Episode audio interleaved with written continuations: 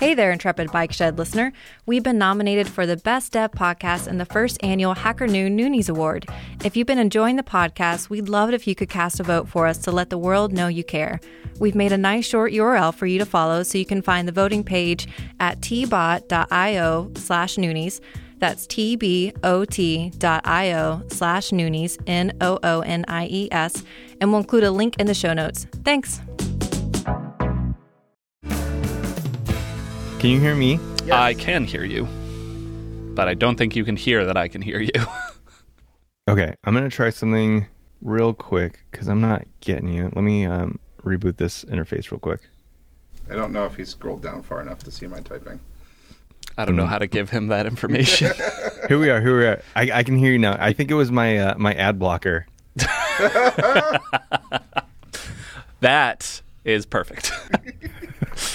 Is that what you were talking about when I couldn't hear you? Uh, no, I mean it's normal to have connection difficulties. The fact that it ended up being your ad blocker is perhaps one of my favorite things, and I think it's an ideal note upon which to start the show.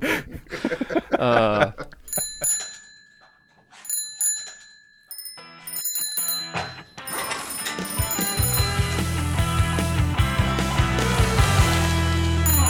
Hello and welcome to another episode of The Bike Shed. I'm Chris Toomey, one of the developers here at Thoughtbot, and I'm joined today by Michael Chan, known as Chantastic throughout the internets. You are the host of the React podcast. You are the author of the fantastic React Patterns website. You are a prolific tweeter, blogger, podcaster, YouTuber, and maker and sharer of things. And I am just so happy to have you joining me today. Thank you so much, Michael. It is my pleasure. I am so glad to finally meet you. And with that list, it actually sounds like I've done anything with my life at all, which is amazing. I feel good right now. It's it really is that like in any given minute or week you can look at it and you're like I, I didn't do anything I haven't accomplished anything and then you add it up every once in a while and you're like you know what It's like I oh, haven't I done did nothing.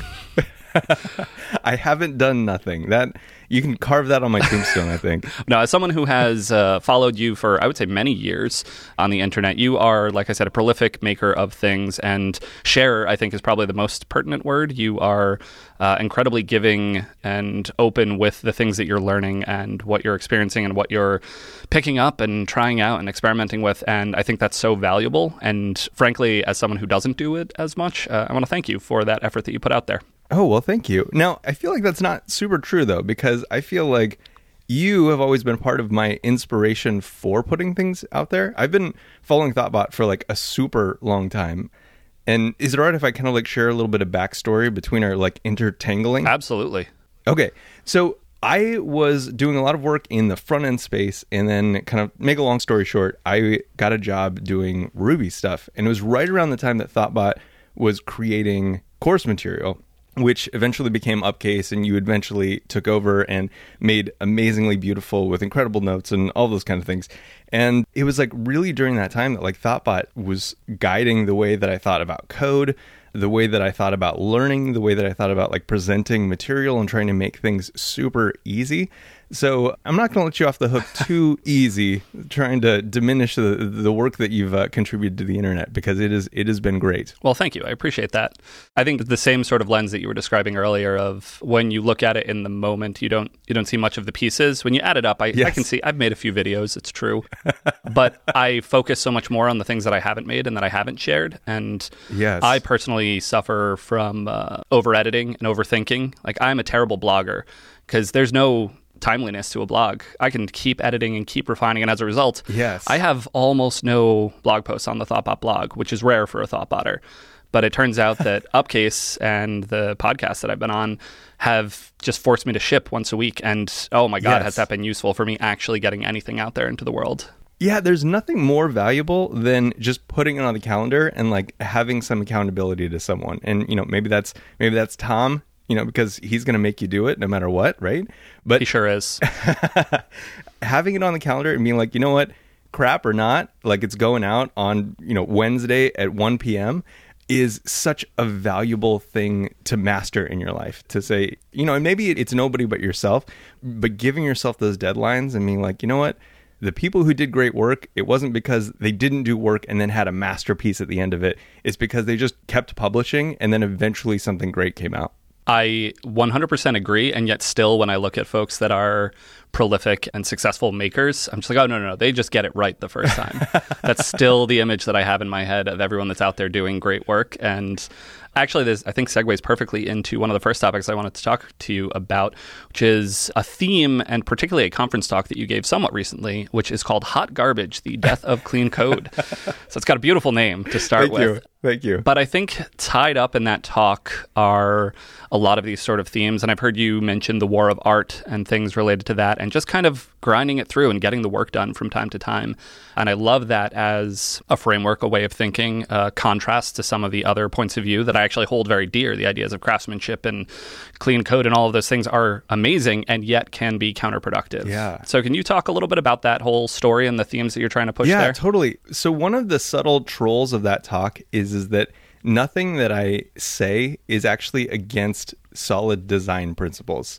It's more attacking the behavior of you know, like you said, like not shipping, like thinking too much and deliberating too much on like some ideal that isn't serving you or your customers or your business. Just kind of like holding this ideal in your head that is really counterproductive. And the title is admittedly a little bit like clickbaity or hate bait or whatever you want to call it. But the idea is really just to like get out of your own way. And particularly as developers, we have a tendency to fixate on whatever the latest trend is, whatever the latest library is, all of these kind of things.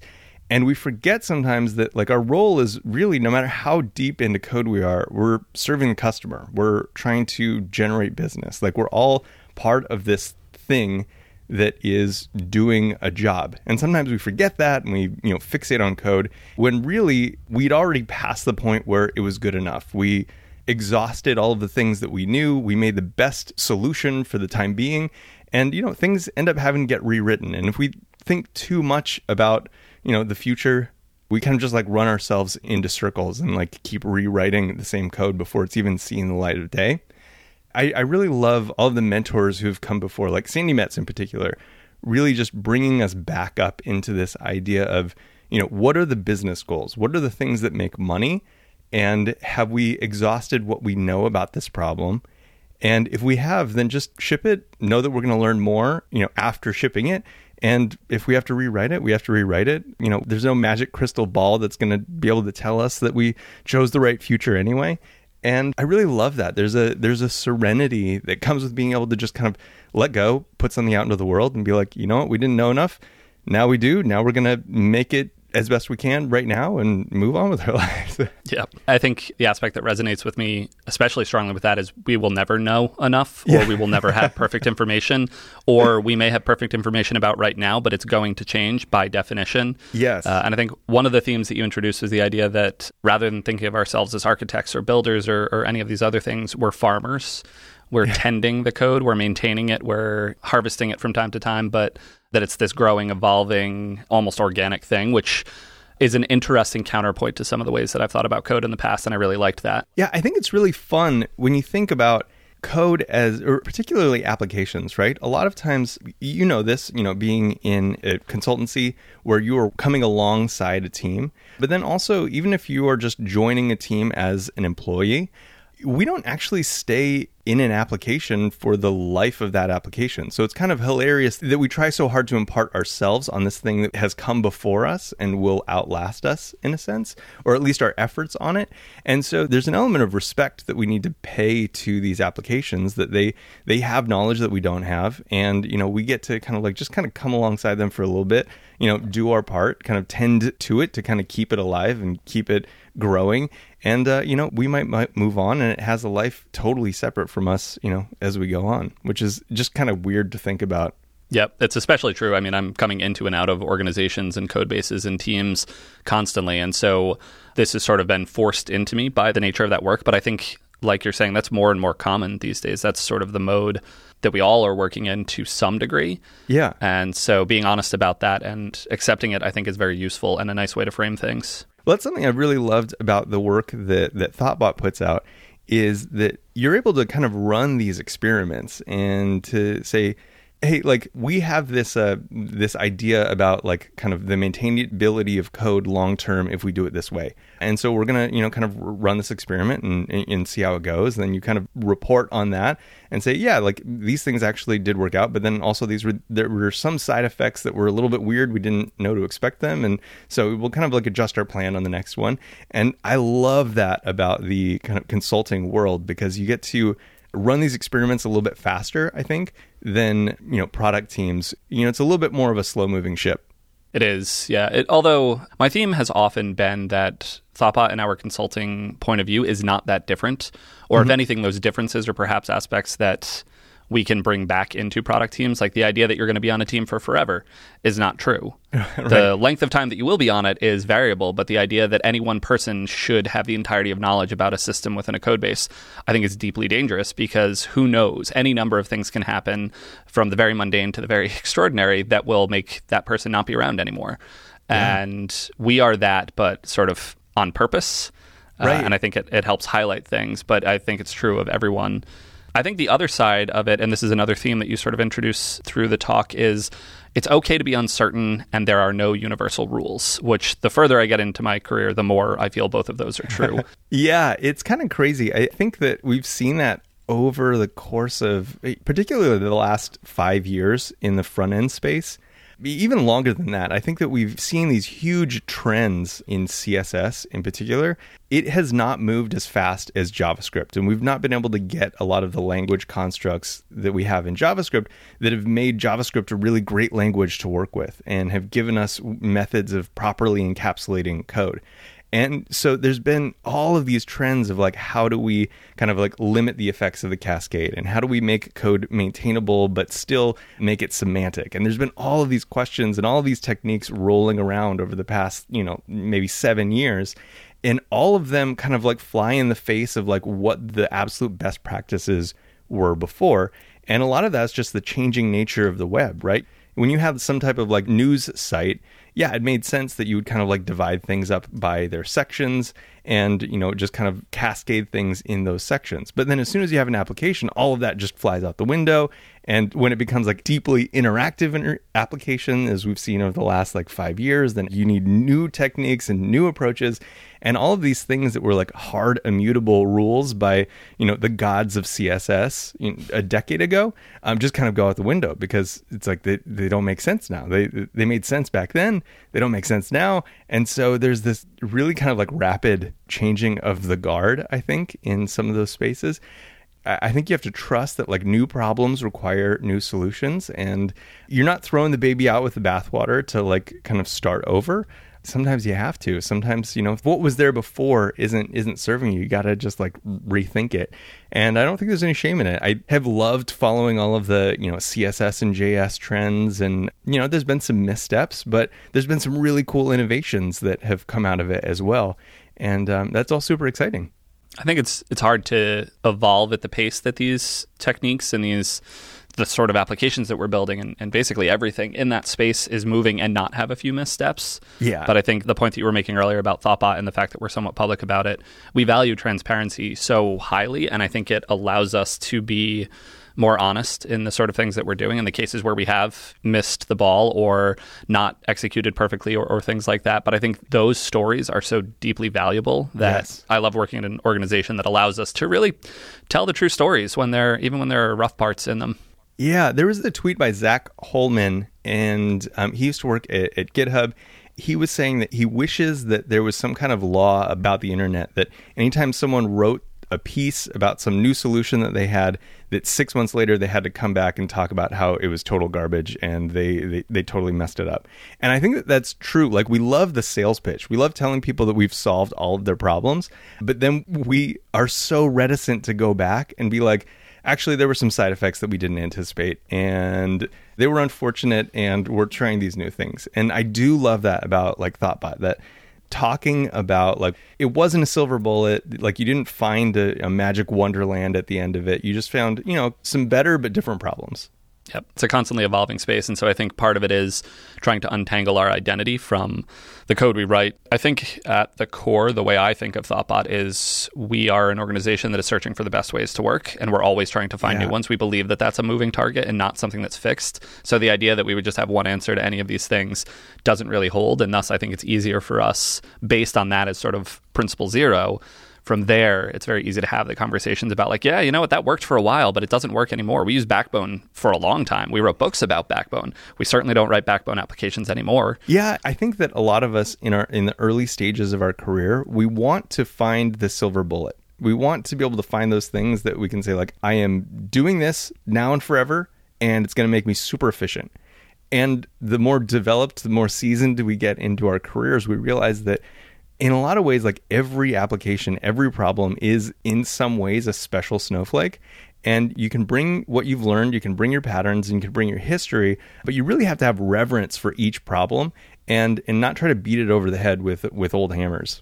Yep. I, I do think that's a double edged sword where we can end up then reinventing the wheel. And so Yeah. I appreciate so much the conversation that you're having, the things that you're saying eh, through the talks and through just sort of your online persona, because I think it's such a solid counterbalance to the certainty. And one of the things that you highlight is like ESLint rules and just the wall of those that are yelling at you for any slight misstep as if there's one clear, correct way to write React code and anything else is obviously wrong. And so we must yell about that in our editors. And I have felt that pain. I go between different ESLint and Rubocop and all of the different linters, and I just each place is like, oh, so okay, that's your rule set. Got it. Okay, we can work with that. I will change my practices, and it is interesting to see the the differences between different camps and how strongly people will hold to them. I used to definitely be one of those people as well who would hold much more strongly to my beliefs about linting rules, and I've slowly just like, I don't know, it doesn't it doesn't matter that much. right. It doesn't matter. You know, it's funny. I've been over the last year, I think actually, honestly, it was inspired by that talk. The hot garbage clean code is dead. Was a moment for me when I was kind of transitioning from an opinion of certainty, like that I wanted to know everything, that I wanted to have the answer, that I wanted to kind of front and be able to say, like, I have the answers, right? And so there's this big shift that happened in me where I realized, like, you know, maybe I don't, and maybe I am limiting my ability to learn by thinking that I do. And over the last year, I've been kind of having this question bounce around in my head, which is what if none of it matters? What if the only thing that matters is communication?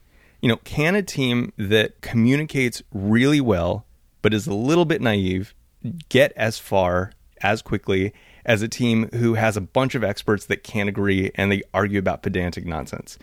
And so far, I really think that that shift you know it, it hasn't been maybe as like mentally stimulating and and satisfying as kind of like churning through a book on some like advanced programming practices but really investing in communication and trying to listen to people and you know not force my opinions on them uh, you know kind of invest in communication and not like command things over people has been so enlightening and just really giving people a space to be heard even if you don't end up going with their solutions or, or whatnot fostering like strong communication it has felt like a superpower over the last year I love the the way you describe that of going through the process of writing the talk and giving the talk was almost inspired new thinking within yourself, or you sort of discovered it along the way. Those are by far the best talks when you when you figure out a truth that you had in there. You just had to piece together the parts. That's a lot of fun. But I do think there's something inherent to the nature of the work that we do, where we're sort of just getting into pedantic arguments with computers all day, and then the actual thing that I think matters is communicating effectively with human in subtler, nuanced terms. And there's sort of an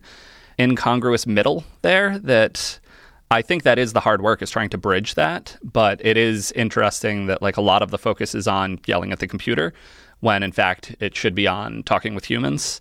Uh, and it even like goes back to the Agile manifesto of let's just bring all of the conversations more to the forefront. Let's highlight actual working software over comprehensive documentation and things like that. The fixed, hard, less human bits, let's de emphasize those and let's focus more on communicating and iteration and actually talking to users. Yeah, oh, absolutely. And I imagine that that has to be be true at Thoughtbot, where you kind of have a lot of people coming in. But it seems like even as an industry right now, we have a lot of people coming into our industry right now. And I, it does feel at times like there's a little bit of a war between, you know, the old school 10x mindset developer who like locks himself in a cave and then produces the code and that's all they do. I, I don't even know if they do anything else. They just they live in their cave and they produce code. To kind of more of a, a group mindset, which is honestly like even like broader cultural, like this idea of like just shared hive mind, learn in the open, you know, all that kind of stuff. We have this whole new glut of talent that kind of has a totally different, more communal way of programming and thinking about things. And it feels like we haven't really married those two yet. They're not really working together, and there's a little bit of a war.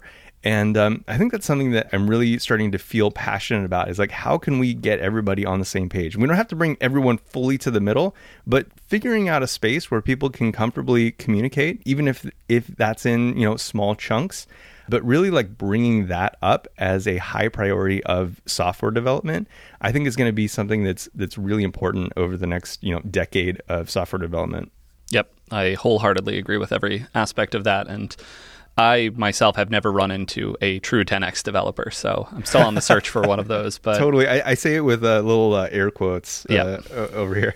I've seen folks who manifest some of the the characteristics that are often associated, but that lack of communication. I guess I am somewhat biased in that I'm often working on application code. I'm working at things that are pretty close to quote unquote users. And I think ThoughtBot broadly does this. We optimize and we focus on that. There's probably a low level algorithmic space where it really is beneficial to just be that person that can grind and grind and knows algorithmic complexity and things like that. That I'll be totally. honest, I, I totally don't. But I don't want to do that work for one. and I see immense value in the other end. Like we just need so much software right now. Yeah. And I think the best way to produce it is by having humans communicate and then write some stuff into the computer. But that's the last step. That's the boring step at the end of the process. I mean, it's it's fun. I've got Vim. I like Vim. I like to type things into it, but Oh, totally. Totally. There's nothing more fun than being in the zone and just knocking it out. I I mean, I do not fault anyone who wants to live in that space as much as possible because it's it's fun. I've never been able to stay in that space for forever though. Like I agree. I, I love that. That experience of just the code is kind of coming out of my hands as fast as I can type it and time sort of blends away. But it's rare that I have a problem that I can just keep working on and keep doing that for forever without needing to come back up for air, without needing to circle back to some quote unquote user, someone who represents the needs of the like sometimes I'm my own consumer for software that I'm writing, but rarely these days. And so it almost always I have to come back up. I have to pop out of that bubble and check in with other humans. That's interesting. Yeah, I, I would totally agree with that. It feels like there's like a half life to how long that high lasts. And then you really do have to come up and be like, okay, like what's happening in the real world, real world out here? What was I doing? I kind of blacked out there for a few hours. Uh, wrote a lot of code, but uh, here I am. Well, I'd love to shift gears a little bit, or actually circle back to a topic that you hinted at that uh, I'm increasingly intrigued by, which is the world of CSS in JS. This yeah. seems to be one of the more fraught fronts of the many changes that are going on, or maybe that's just my take on it. But where have you currently landed? What do you think about that space? You know, it's really interesting. I have mixed opinions about it because it's something that I was really excited about right when React came out one of the first things that I did with React was to just shove CSS in the style attribute. And I thought it was amazing because it was like co-located in the component. And I was like, this is brilliant. Like we should all write code like this. And obviously that's not a great strategy because it's, you know, it's slow for, you know, for big apps or whatever. And a lot of the work that's happened in CSS in JS over the past, what, four years, I guess, has been in making that more performant and kind of handling a lot of that at your your build step. And I think that that work has been really interesting. I think that was it styled components and emotion have really pushed the boundaries of what is reasonable and like how fast. I mean, some of the stuff is insanely fast now. And I think that you just have to take a pragmatic approach to all this stuff. I think that if you're writing a React application, you know it's going to be React for the foreseeable future and you want to invest in tooling that's effectively React specific, it's great. Nothing's going to help you go faster in writing and most particularly like removing styles that are no longer needed. That's probably the weakest point of CSS. I mean, there's jokes all over the internet about how you never delete CSS. And I think that one of the strongest points of CSS in JS is, is that it's encapsulated. You've been able to kind of co locate it into JavaScript, which has all of the tools you need to encapsulate that, know where it's being used, and delete it when it's no longer necessary. And I think that that's an amazing value. The problem is, is that really most of this innovation has been happening inside of the React ecosystem. So a lot of these things aren't necessarily shared with other platforms. So one of my jobs is that I build a component library for our suite of applications. And um, we made the decision to just do CSS. And the reason is because we have a stack that that is not static. So we have Rails apps, we have Phoenix apps, we have React apps, and something that transcends all of those is a standard like CSS. So we have decided to go the route of you know using CSS for that, um, just because any one of those applications doesn't need to be you know treated in a specific way. It's not forced into making architectural or technology decisions because of you know the way that the style guide is. And um, I think that that's really important for our type of applications. But again, I think that there's a, a big continuum and you know, you might fall anywhere on it that puts, you know, all your CSS in JS or just has you, you know, really playing against standards. But you know, CSS has come a long way and there's some amazing tools. I mean, CSS custom properties I think are better than anything that exists for theming in the CSS in JS space. I'm probably going to get some hate for that, but I believe it. Is that where you're attaching attributes to DOM nodes and then you're using the attribute value? Or am I just mixing concerns entirely there? Oh, yeah. So CSS custom properties is basically just like Sass variables, but like baked into CSS. Okay. Is it CSS variables? Yeah. Just yeah, yeah. That yeah. okay, gotcha. Frankly, the fact that that's built into the platform now is a wonderful thing, and I haven't looked at the browser adoption, but I assume it's good enough because at this point we're getting into almost the dreamland of all evergreen browsers, depending yes. on who your who your target audience is. But yeah, totally. We are discontinuing support for IE 11 this August. So we're right on that cusp, and then you know all That's this the stuff dream right there. ship. Yeah, yeah, it really is. It's amazing. But we've kind of worked around that too, in that for our entire suite, we just have a standard fallback set of colors. So you're really not in a bad position. Uh, your your experience is just slightly degraded. You don't have some of those like app specific tints that you would get if you have the access to CSS custom properties. I've never heard of progressive enhancement in CSS, but here we are. I know, right? It's amazing. It's a wonderland. What a time to be alive. I guess my experience has been similar, where when I first heard about CSS in JS, I thought, nope, absolutely not. Against best practices, not going to do it. No way. Christopher Chedeau, I believe, has a sort of canonical talk on it, highlighting a lot of the issues with CSS. Mm-hmm. And then I started to explore it. I played around with styled components and emotion. And I particularly, I think, run into the same thing that you're highlighting, where for component pattern libraries within an organization, it's actually a difficult way to distribute that.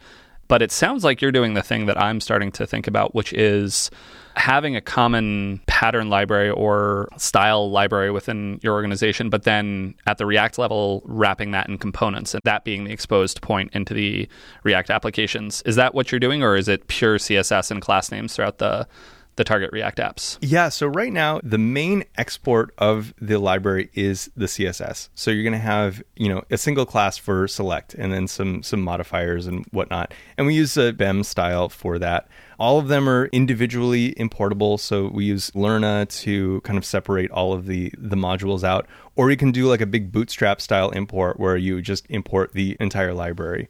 And then we have components that wrap those.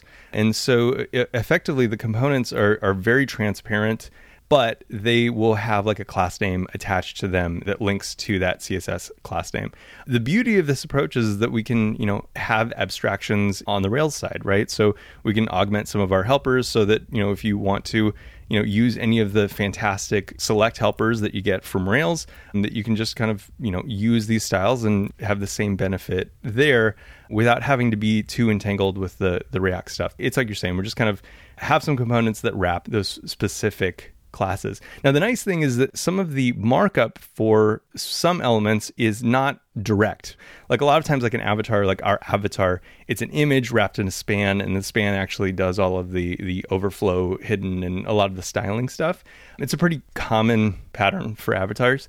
And so, one thing that's really nice about the React stuff is that all that markup and the additional classes that are needed are baked into that. So, you, the component is really the easiest way to implement that because you don't have to specifically copy and paste or, or, or make sure that you put all of the markup in the right places so that it's uh, that component renders the right way. Right. That totally makes sense to me. And the idea that React components now seem like such a simple idea, but they were they were quite the thing when they came out. And the idea of this, we can encapsulate a bunch of things, we can introduce these abstractions. A card can now be first class thing that you can work with yeah. directly, and you get everything that comes along with that, like what you're describing, including the styles. I find that increasingly intriguing. The idea of a team just being able to pick up those pieces and connect them together and wire the data through, and then we have this dynamic application that still holds true to all the brand guidelines and colors and everything like that. That seems like the dream and the most flexible, reasonable option, especially if you have to target other, and if you're going to Rails or other other different rendering targets. Uh, yeah. That all definitely makes sense. Yeah, I totally agree. And honestly, I am really excited about kind of investing even more in standards. So I know that there's a lot of work happening with uh, web components, and they're supported in I think most, if not all, of the Evergreen browsers. Unfortunately, React has like the worst support for web components, and we can get in or not get into that, but. I would really love a future where we could have web components doing that work of providing the right markup and providing that that really clean abstraction for us and then be able to just use React for the more, you know, tying it together, the logic and the state and all that kind of stuff. Dare to dream. Dare to dream. There's, it's always right around the corner, isn't it? It's like there's there's something on the horizon in standards land that's going to save us, and just always right on the edge. I mean, partly I agree with that, but partly I was just noticing the other day. I think it was the optional chaining proposal that uh, finally made it through TC39 and now will be implemented in TypeScript and all the other places. And I was just like, wow, man, things are really moving fast. And CSS Grid just came out of nowhere. Where, uh, how did that happen? And I look at all of these different things. I'm like, I feel like we're actually kind of cranking along, and the platform is really. There's still plenty that that I would want, and I think many highlight and would want. But I'm personally very happy with the pace of things and what feels like a stable, purposeful, but very much progressing forward sort of uh, world that we're living in now, especially as compared to, I don't know, five, ten years ago, a totally different world. Oh, absolutely. I mean, especially in JavaScript land, being able to see these proposals, like it, it feels now like they're even coming out a little bit fast for me. Like I, I can't quite keep up, which is what I, I feel like I always wanted, but now I'm kind of like questioning that. Yeah, there's some adage about like, may you get what you wish for or something, because it's the worst thing that could possibly happen. But right.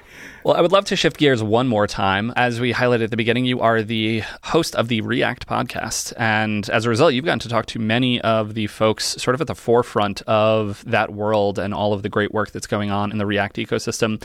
I'm sort of intrigued as to where you want to take it with that. But my question to you is, what has caught your eye, or what are the themes that you're seeing as you have have each of these conversations with some of the folks in that forefront? Yeah, that's a great question. React Podcast has been a really interesting experiment for me. And I really have enjoyed being forced to have conversations with people that I have long been afraid of or nervous to approach. And that has been amazing for me. And it really does come down to what we were talking about at the beginning which is just set a weekly schedule and then force yourself in a position where you have to do something that you're not excited to do or you don't feel qualified to do. It's been amazing. I've been able to talk to so many great people and it's just been fun. I mean, we did this one with, uh, I just released it with uh, Paul Henschel talking about React Spring. And I was nervous like crazy because I am not animation at all. It's just not part of my, my world and uh, I just I thought I was going to look like an idiot. And uh, we started talking, and he just said some of the most beautiful things about uh, about animation and beauty and how we perceive beauty. And it was so fulfilling for me to be able to just sit there and and listen to him talk. And uh, I have loved every conversation that I've been able to have on that show. As far as trends go, I think that there's a lot happening in the open source space, and I think that there's a lot being discovered about how we maintain open source, how we support open source, how we communicate about open source. I think there's a lot going on there and I'm just excited to to see it work out. I think one thing that's been particularly interesting is hearing library authors talk about their challenges in supporting multiple platforms. And that's particularly important for React because, you know, by default you have React and then people want the same library for React Native. You know, Styled Components has had to go through this. A bunch of uh, libraries have had to go through this challenge of how do we support the same API? How do we grow the library to support different targets? And um, that's a really interesting challenge. And there's a lot of things that just aren't obvious about the problem. And I've seen a lot of people turn to mono repos. Um, I know that like you know React and Babel and a lot of big projects have already moved to that type of architecture where you have one GitHub repository with a lot of packages, and that has been a really interesting experiment. I think also with you know how you package that up for npm is interesting, and I know that there's a lot of things happening in GitHub right now. Uh, so GitHub has GitHub Actions, which are really cool in terms of packaging up, testing, doing anything that you would do in in a build or CI. You can do a lot of cool stuff with that now. They have the new GitHub package registry, which is in beta. And there's like so many cool things happening in this space of like how we package up code and, and deliver it to the world. That's going to be, I think, a common knowledge type of thing for developers moving forward is how do you share your packages and you know thinking about whether or not it's a you know something small that is already universal by virtue of being JavaScript, or if it's something that is going to need to have kind of these adapters to different platforms and like how you architect your repos and all that kind of stuff. I think that is something that has come up over and over again as I talk to some of these open source maintainers, and every one of them just has a, a really interesting take on the challenges there, particularly the social challenges of once you support multiple platforms now your thing isn't a one npm install. It's going to be two by default. You're going to have to install the core library and then whichever platform you're targeting. And just that one little change could be really challenging to communicate to users. So i'm really interested to see kind of like where we land on this. There's so much happening in open source and it's really becoming a very common requirement or skill set to have and I, I love that I sort of love that I cornered you in with a question there, and then you ended up talking about a much more meta and I think deeper and more sort of category breaking concept, uh, just generally around open source and maintainability and how do we share code, which I think is a great answer to what do you think is happening in React. Because at the end of the day, React is, I think, a community that has done incredibly well to not be insular and to not be locked mm-hmm. off and to be sharing and borrowing and collaborating. And I see such positive interactions between the core team members and the core teams of other frameworks and supporting framework authors and library authors. And so I think it was a perfectly representative answer of the world of React. Yeah, you know, it's really hard to separate a lot of the movement that's happening in open source from React, which is really interesting. But it, really, React is driving so much of the way we think about development but then also it has all these side effects that are really interesting like you know like we said how do you organize your projects? How do you you know publish stuff to npm and in the react community specifically seems very eager to share their uh, solutions on npm and uh, yeah it just react touches so many things and it's such a fun technology for that reason. And I've really loved it as a lens into open source, what's happening in development, what's happening in UI, design systems, all that kind of stuff. It really does seem interconnected with all of it, and it's super fun. That absolutely all sounds true to me. And that, that intersection space that React plays, as much as it's a great framework and a very productive way to do things, I'm almost more interested in the way the project and the ecosystem around React has been evolving. And I will continue to follow all of your work because you seem to have your finger on the pulse of that. So, with that, I think we should probably wrap up. Michael, thank you once again so much for joining us. Oh, it has been my pleasure. Thank you so much for having me on the show that I have loved listening to for many years. Absolutely. And where could folks uh, best keep up with you on the internet if they were interested in doing that? Yeah, so I'm uh, Chantastic on Twitter, React Podcast, obviously reactpodcast.com and React Podcast on Twitter. And then, yeah, I've actually been writing a lot. So I've been doing that on uh, Dev.to, and I've started blogging kind of bizarrely enough at chan.dev slash blog. So the site is pretty bare bones right now, but there's a little bit of my writing up there. Well, as I said at the beginning, you are a prolific maker, so we will include links to uh, everything you just listed and all the best ways to find you in the show notes. Again, thank you so much. Thank you. Show notes for this episode can be found at bikeshed.fm. If you've enjoyed this episode or any of the others, you can leave us a rating or review on iTunes or share it on Twitter. If you have any feedback for this or any of our other episodes, you can reach out to us at at underscore bikeshed, or you can reach me at at Chris Toomey, or hosts at bikeshed.fm via email. Thanks so much for listening to The Bike Shed, and we'll see you next week. This podcast was brought to you by Thoughtbot. Join our team dedicated to creating products people love to use. With open positions at our studios in Boston, New York, San Francisco, Austin, London, and Raleigh, come discover a better way to work.